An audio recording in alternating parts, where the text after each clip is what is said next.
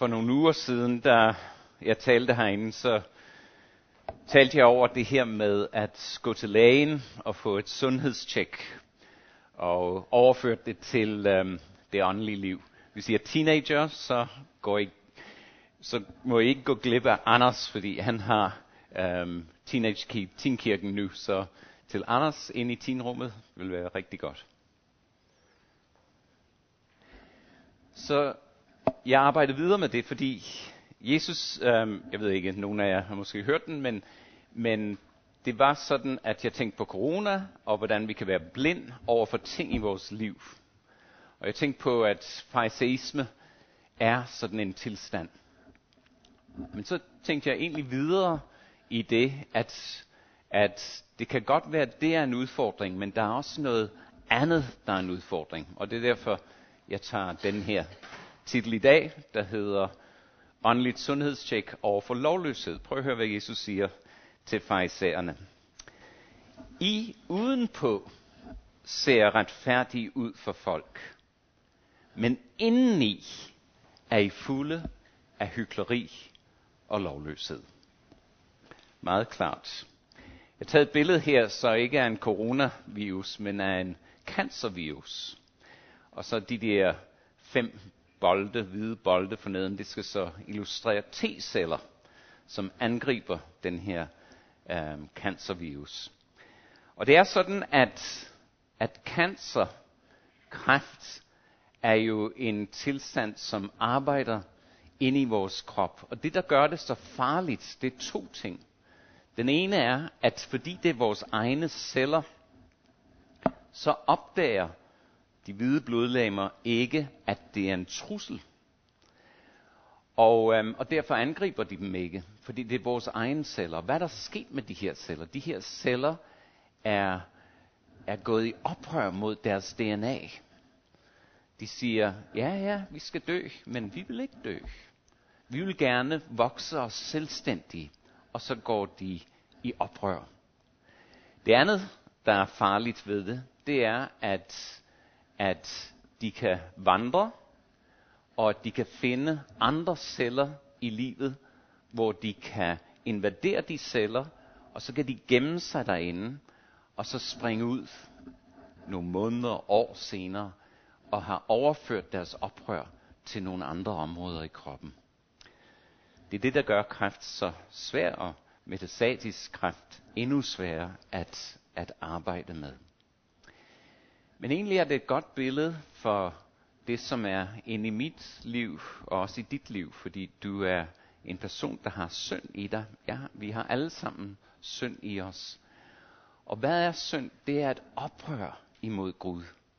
Det er et oprør mod, at han ønsker at styre vores liv og har ret til at styre vores liv.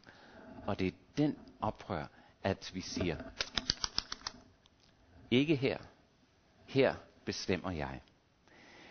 Så hvis vi kan fokusere på det i dag som vores sundhedstjek, så tror jeg, at, at vi kan åbne os for, om Gud kan tale ind i vores liv og hjælpe os med, hvordan vi bearbejder en sådan sygdom. Skal vi bede sammen?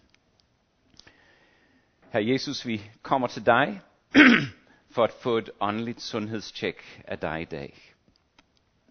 Vi tror på dig som den gode læge, og vi tror, at du vil fortælle os sandheden og hjælpe os til at få vores liv i overensstemmelse med dig. Det beder vi om i Jesu navn. Den tekst, jeg har taget i dag, det er en ret alvorlig tekst fra, hvad Jesus taler til sine disciple på Oliebjerget. Og øhm, han sidder på Oliebjerget, og det er onsdagen før skal torsdag, onsdagen før i påskeugen, inden han skal henrettes. Og så sidder han på Oliebjerget, og så kigger han ud over byen og ser den her pragt arkitektonisk bygning, som hedder templet.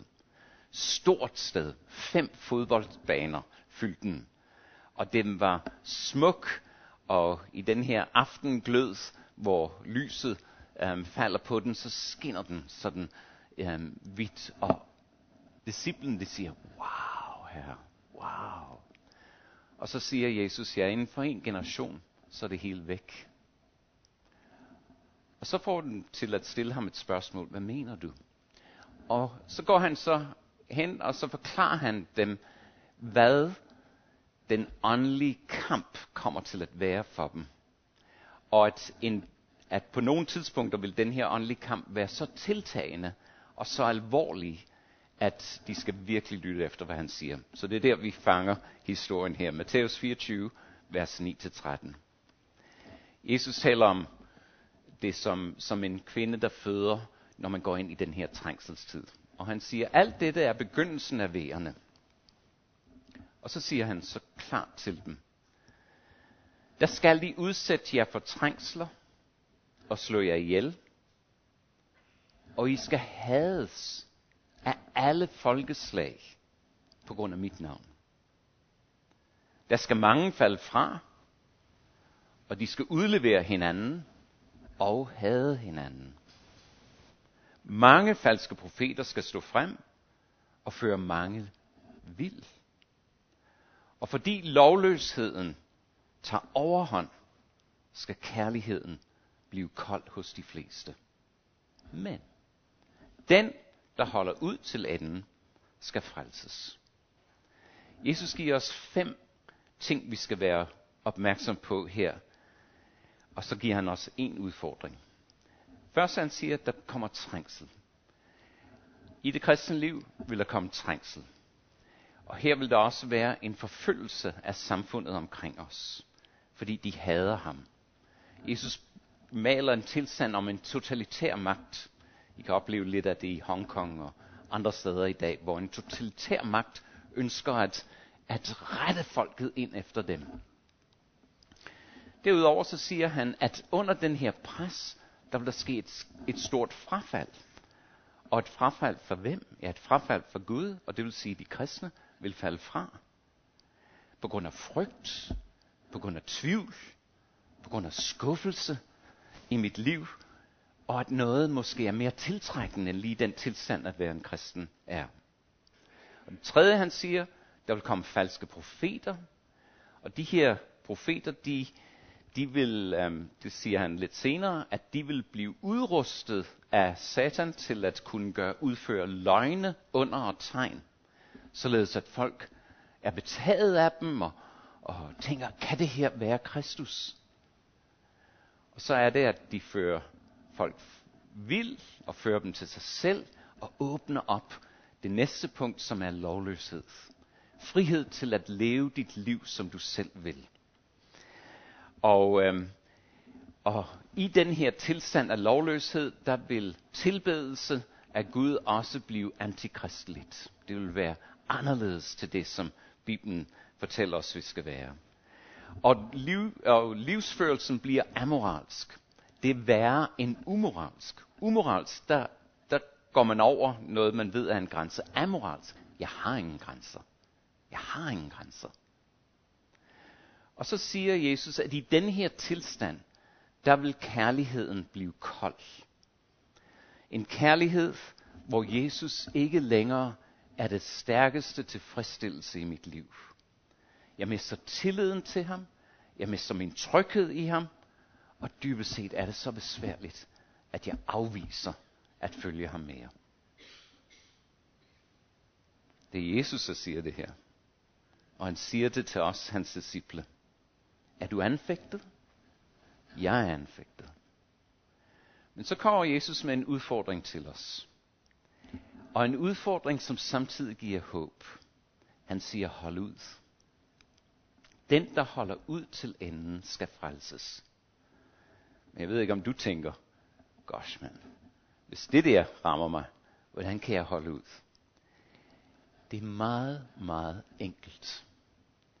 Plej dit kærlighedsforhold til Jesus Kristus. Kend og stol på hans ord. Kend den. Virkelig kend den, fordi der kommer falske profeter, som vil rive den her væk. Stol på ham. Følg efter ham og leve på den måde, som du ved, Jesus ønsker, du skal leve på. Og så bed ham at hjælpe dig. Så lad os med den opmundring kigge på, hvad vi kommer til at møde lovløshed. Og hvad vi allerede møder i dag.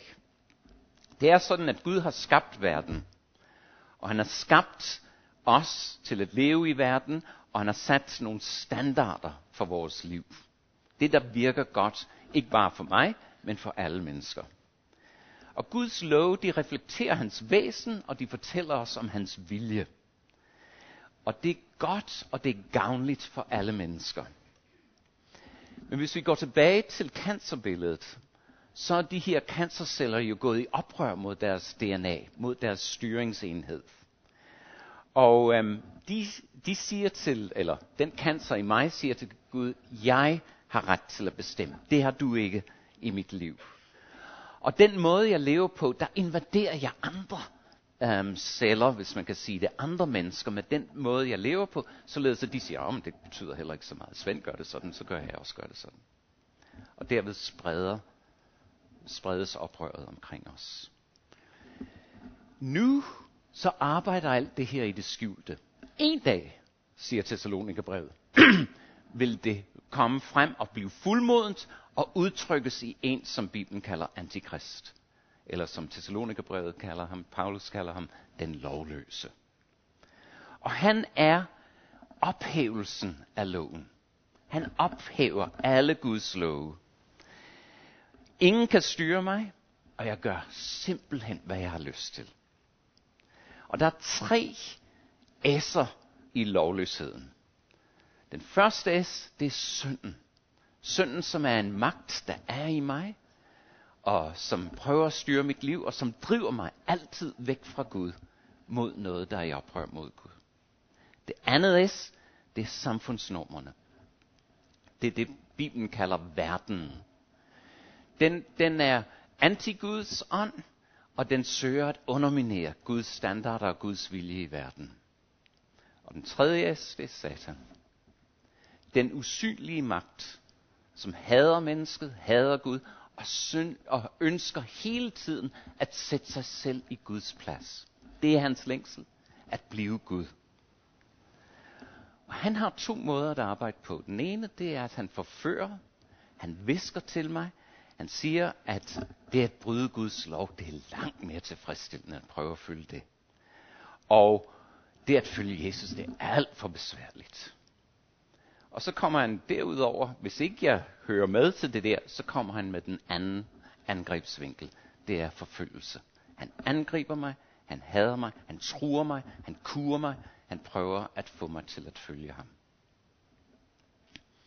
Det er det, vi står overfor. Og så med det i mit indre, så tænker jeg, gosh mand, min hustru, hun kan godt lide at sige, jamen jeg synes, du skal gå til lægen med det der. Jeg er ikke lige at gå til læge. Jeg hader at gå til læge.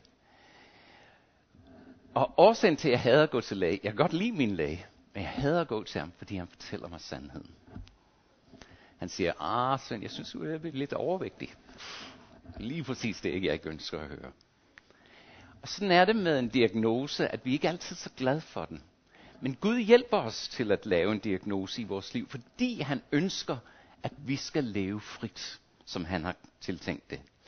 Og han giver mig klarhed over statusen i mit liv, og han hjælper mig til at stå til ansvar over for Gud. Så der er tre ting, som Gud hjælper mig med, og hjælper dig med, med hensyn til en diagnose. Den første ting, det er det her billede, som jeg har vist her. Den her dame, der står foran de her, den her vægt. Det er vores samvittighed. Nogen har kaldt samvittigheden den bedste prædikant i verden, fordi han forfølger mig alle steder. Jeg kan ikke slippe for ham. Han er den bedste prædikant i verden. Han fortæller mig, hvad der er rigtigt, og han fortæller mig, hvad der er forkert. I mine ord, i mine handlinger, også i mine holdninger. Men nogle gange kan samvittigheden, den kan blive fordrejet. Det er nogle gange, at, at man oplever uh, mennesker, ikke så meget mig selv desværre, men som er meget følsomme i deres samvittighed. Så selv når de fristes, så føler de, oh, jeg har et frygteligt menneske og sådan nogle ting. Men der kan samvittigheden spille os et pus, så den bliver mere overfølsom. Så hvad er forskellen mellem fristelse og synd? Jeg blev fortalt det som en ung mand af en af lederne her i kirken. Han sagde, Svend, fristelse, det er et blik. Synd, det er det næste blik. Så det er det at se på noget, og så begynde at kæle om det i mit hjerte. Så er fristelsen blevet fra fristelse over til synd. Det, der er mit problem, det er, at jeg har måske en ikke så følsom samvittighed. Og Bibelen siger, når den kommer helt ud i, sin, øhm, i sine yderpunkter, så er det, hvad den kalder en brændt samvittighed. Den er ikke følsom mere. Jeg kan blive så vant til at lyve, at jeg slet ikke har nogen anfægtelser mere, at jeg lyver. Eller jeg har altid 10 gode grunde til ikke at tilgive en anden person. Så begynder min samvittighed, som siger til mig, ah, ah, ah, ah, Svend, så jeg afviser den. Så samvittigheden, det er så en af de ting, Gud bruger til at kigge ind i vores liv. Men vi skal have den i overensstemmelse med det næste her.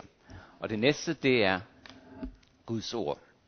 Jeg har så valgt at tage et billede med de ti bud, fordi det opsummerer øhm, Guds moralske kald til mennesket. Og Guds ord, det er det redskab, Gud bruger til at tale ind i mit liv. Og det er også den, der kalder mig til at se på Jesus. Vi sang den i vores sang, øhm, at vi skulle kigge hen til Jesus og se, hvordan han er, og, og blive tiltrukket til at leve, som han lever.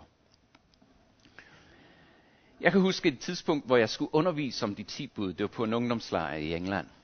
Og jeg sad og forberedte mig, og så kom jeg til det syvende bud. Du må ikke stjæle. Og så tænkte jeg, gosh mand.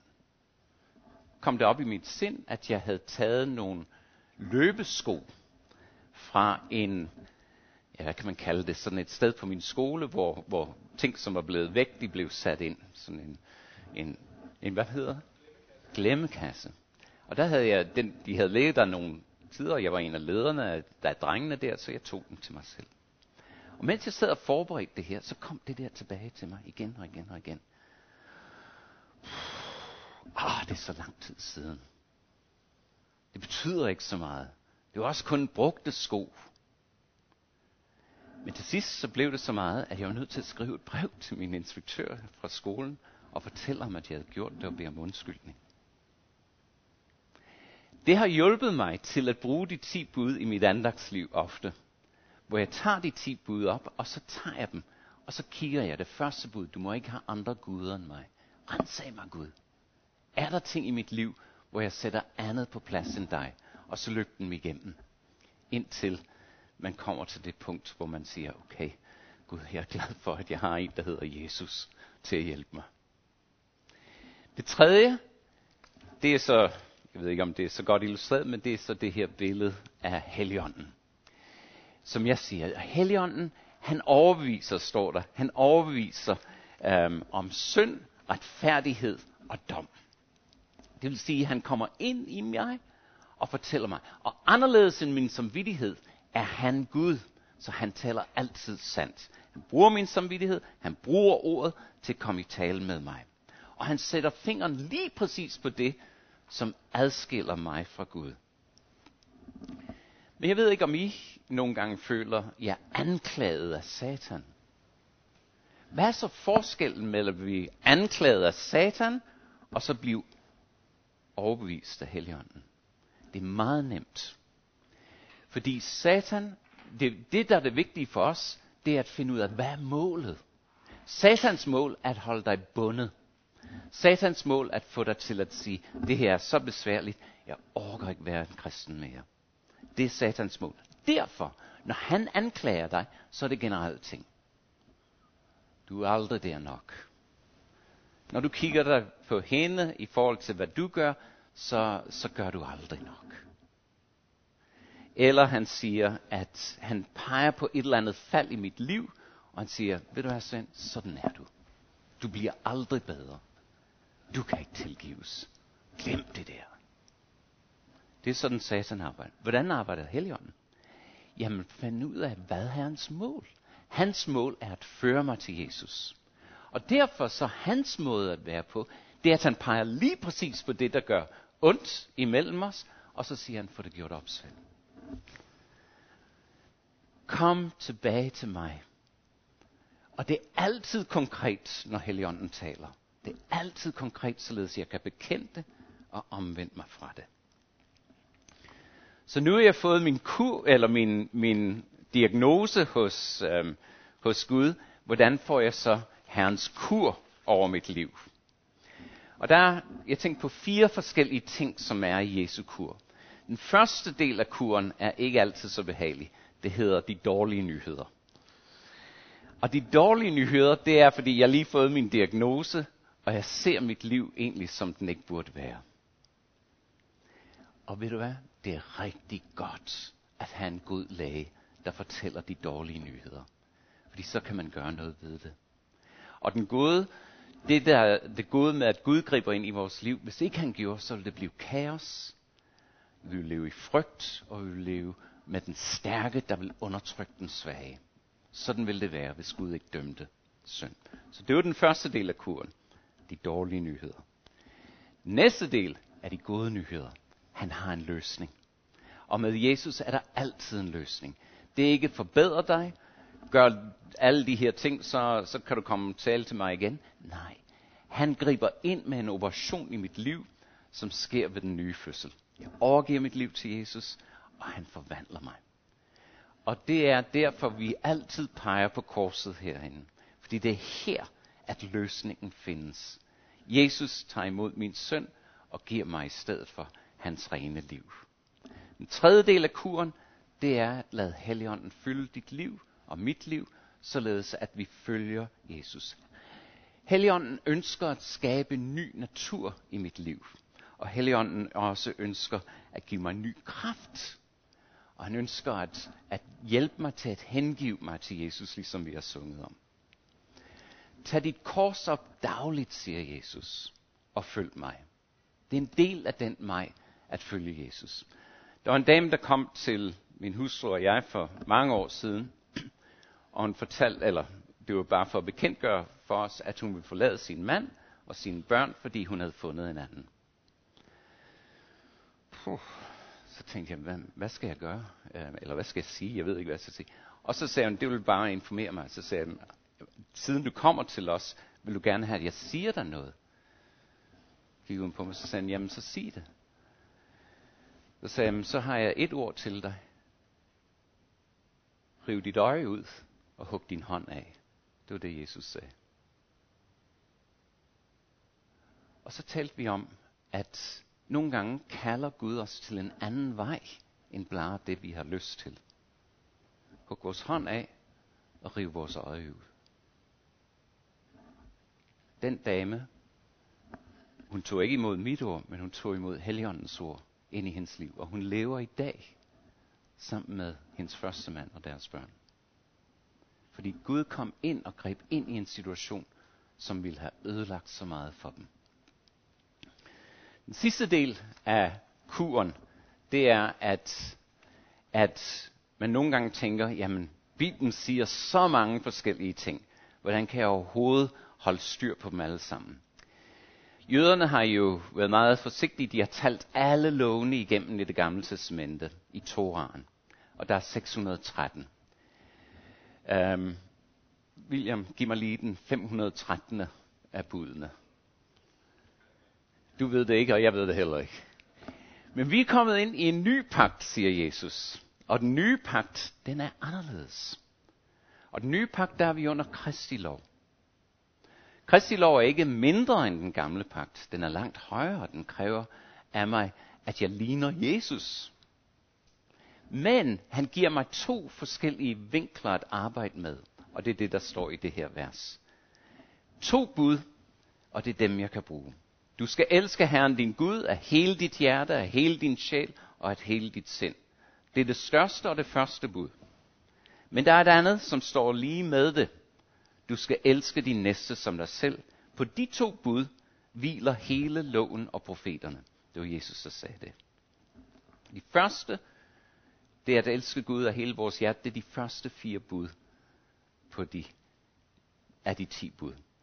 Og det femte til det tiende bud, det er den anden del af det, at elske min næste. Og det, der jeg kan bruge det her til, det er, at jeg kan stå i situationer, og så kan jeg sige til mig selv, Gud, ærer jeg dig, hvis jeg gør det her? Eller kommer jeg til at gøre noget for træd på vedkommende, hvis jeg vælger det her?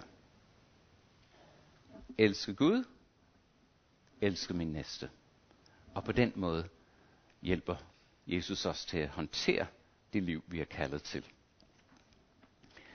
Så bliver jeg sendt hjem, og så får jeg sådan en dosforseddel af min læge til at prøve at kigge på de ting, som jeg skal være opmærksom på. Hvis I husker tilbage til oliebjerget, så sidder Jesus, og så fortæller han dem nogle ting, de skal være opmærksom på. Den første, det er forførelse. Hvad lader Svend sig lytte til? Ukritisk. Lader påvirke ind i mit liv. Hvad lader Svend sig lokke af? Og hvad giver han næring til i ting, som ikke er værdige Gud? Jesus advarer mig, at forførelsen, den er der, og den arbejder altid. Så siger han, at kærligheden, Svend, din kærlighed bliver kold. Vær opmærksom på det. Det er som om, Jesus siger, at lovløsheden, på, på græsk der, bliver der brugt et ord om en kold vind. Det er som om en isende, kold vind kommer ind i den glød af min kærlighed til Jesus og søger at isne den ud. Bibelen siger intet for mig mere. Bøn, det er så kedeligt, jeg overgår det ikke. Og hvis jeg gør det, så er det kun mig, mig, mig. Og jeg, jeg synes, at jeg har den effekt i mit liv, at jeg stille og roligt trækker mig fra Jesus. Så kan jeg mærke, at kærligheden er ved at blive kold. Og når jeg først har trukket mig fra Jesus, så tror jeg heller ikke, jeg kommer her mere. Fordi så, så har I intet at sige mig mere heller. Så det er de indikatorer, som jeg kan tage med mig i min dagligdag. Og så den sidste, han siger til mig, det er, at frafald kan komme. Hvor jeg lader tvivl og skuffelser over for Gud råde i mit liv. Gud lever ikke op til mine forventninger. Jeg synes, det her er alt for besværligt. Og jeg nærer og godkender fristelse til at leve anderledes end det, han kalder mig til.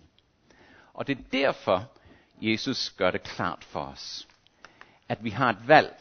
Nogle gange har vi brugt den her illustration uh, herinde, om at i hvert af vores liv er der en kommandostyringscentral. Vi kan kalde det Guds trone. Gud har bestemt, hvad vi skal være, og han ønsker at styre vores liv. Det er det, han har kaldet mennesket til.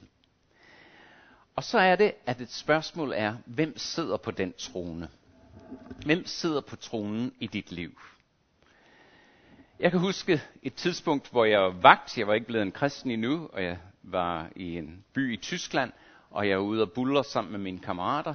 Og så kom Helligånden over mig, og han anfægtede den holdning til livet, som jeg havde. Og det var rigtig, rigtig besværligt. Så jeg gik hjem på hotellet, havde det godt, og så næste dag i toget, så sagde jeg, ved du hvad, jeg tager en beslutning nu. Skrub af. Kom ud af mit liv, Jesus. Jeg gider ikke have med dig at gøre. Der gjorde jeg lige præcis det her. Jeg satte mig op på tronen og sagde, det er mig, der bestemmer. Og det er rigtig, rigtig alvorligt.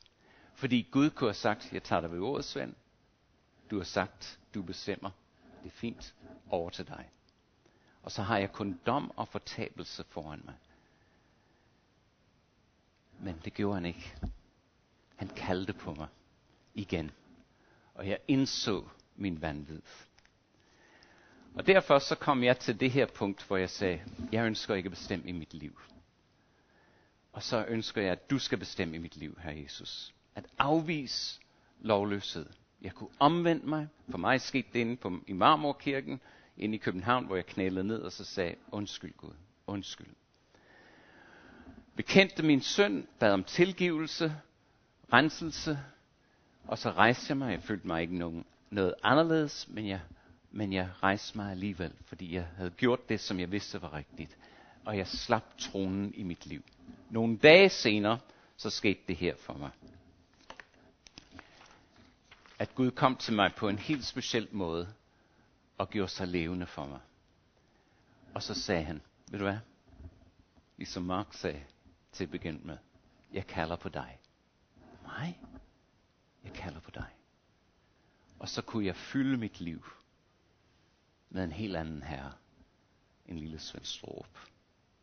Og det er det, som er det fantastiske at være en kristen. At egentlig så kommer en langt større herre. En herre, som er langt større end alle de frygtelige ting, Jesus nævnte på Huljebjerget. Og ved I hvad? Jesus er så stærk, at den svageste kristen kan bestå igennem strængsen. Og hvorfor det? Jo, fordi den svageste kristen er den, som ved, at jeg ikke er stærk nok i mig selv. Jeg har brug for dig, Jesus. Skal vi bede sammen.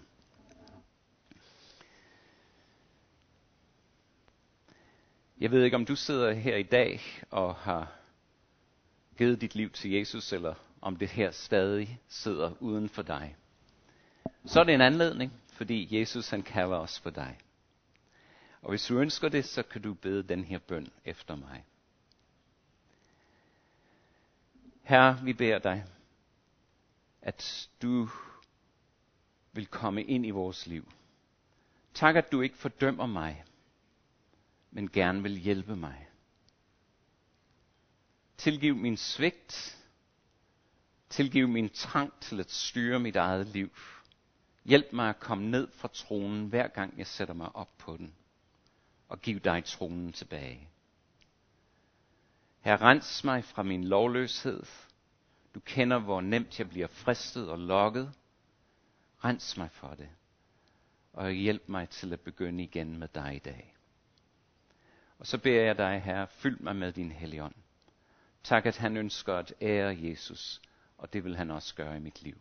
Og tak, at han bevarer mig, og at han vil bevare mig, selv igennem de værste trængsler. Det takker vi dig for. I Jesu navn. Amen.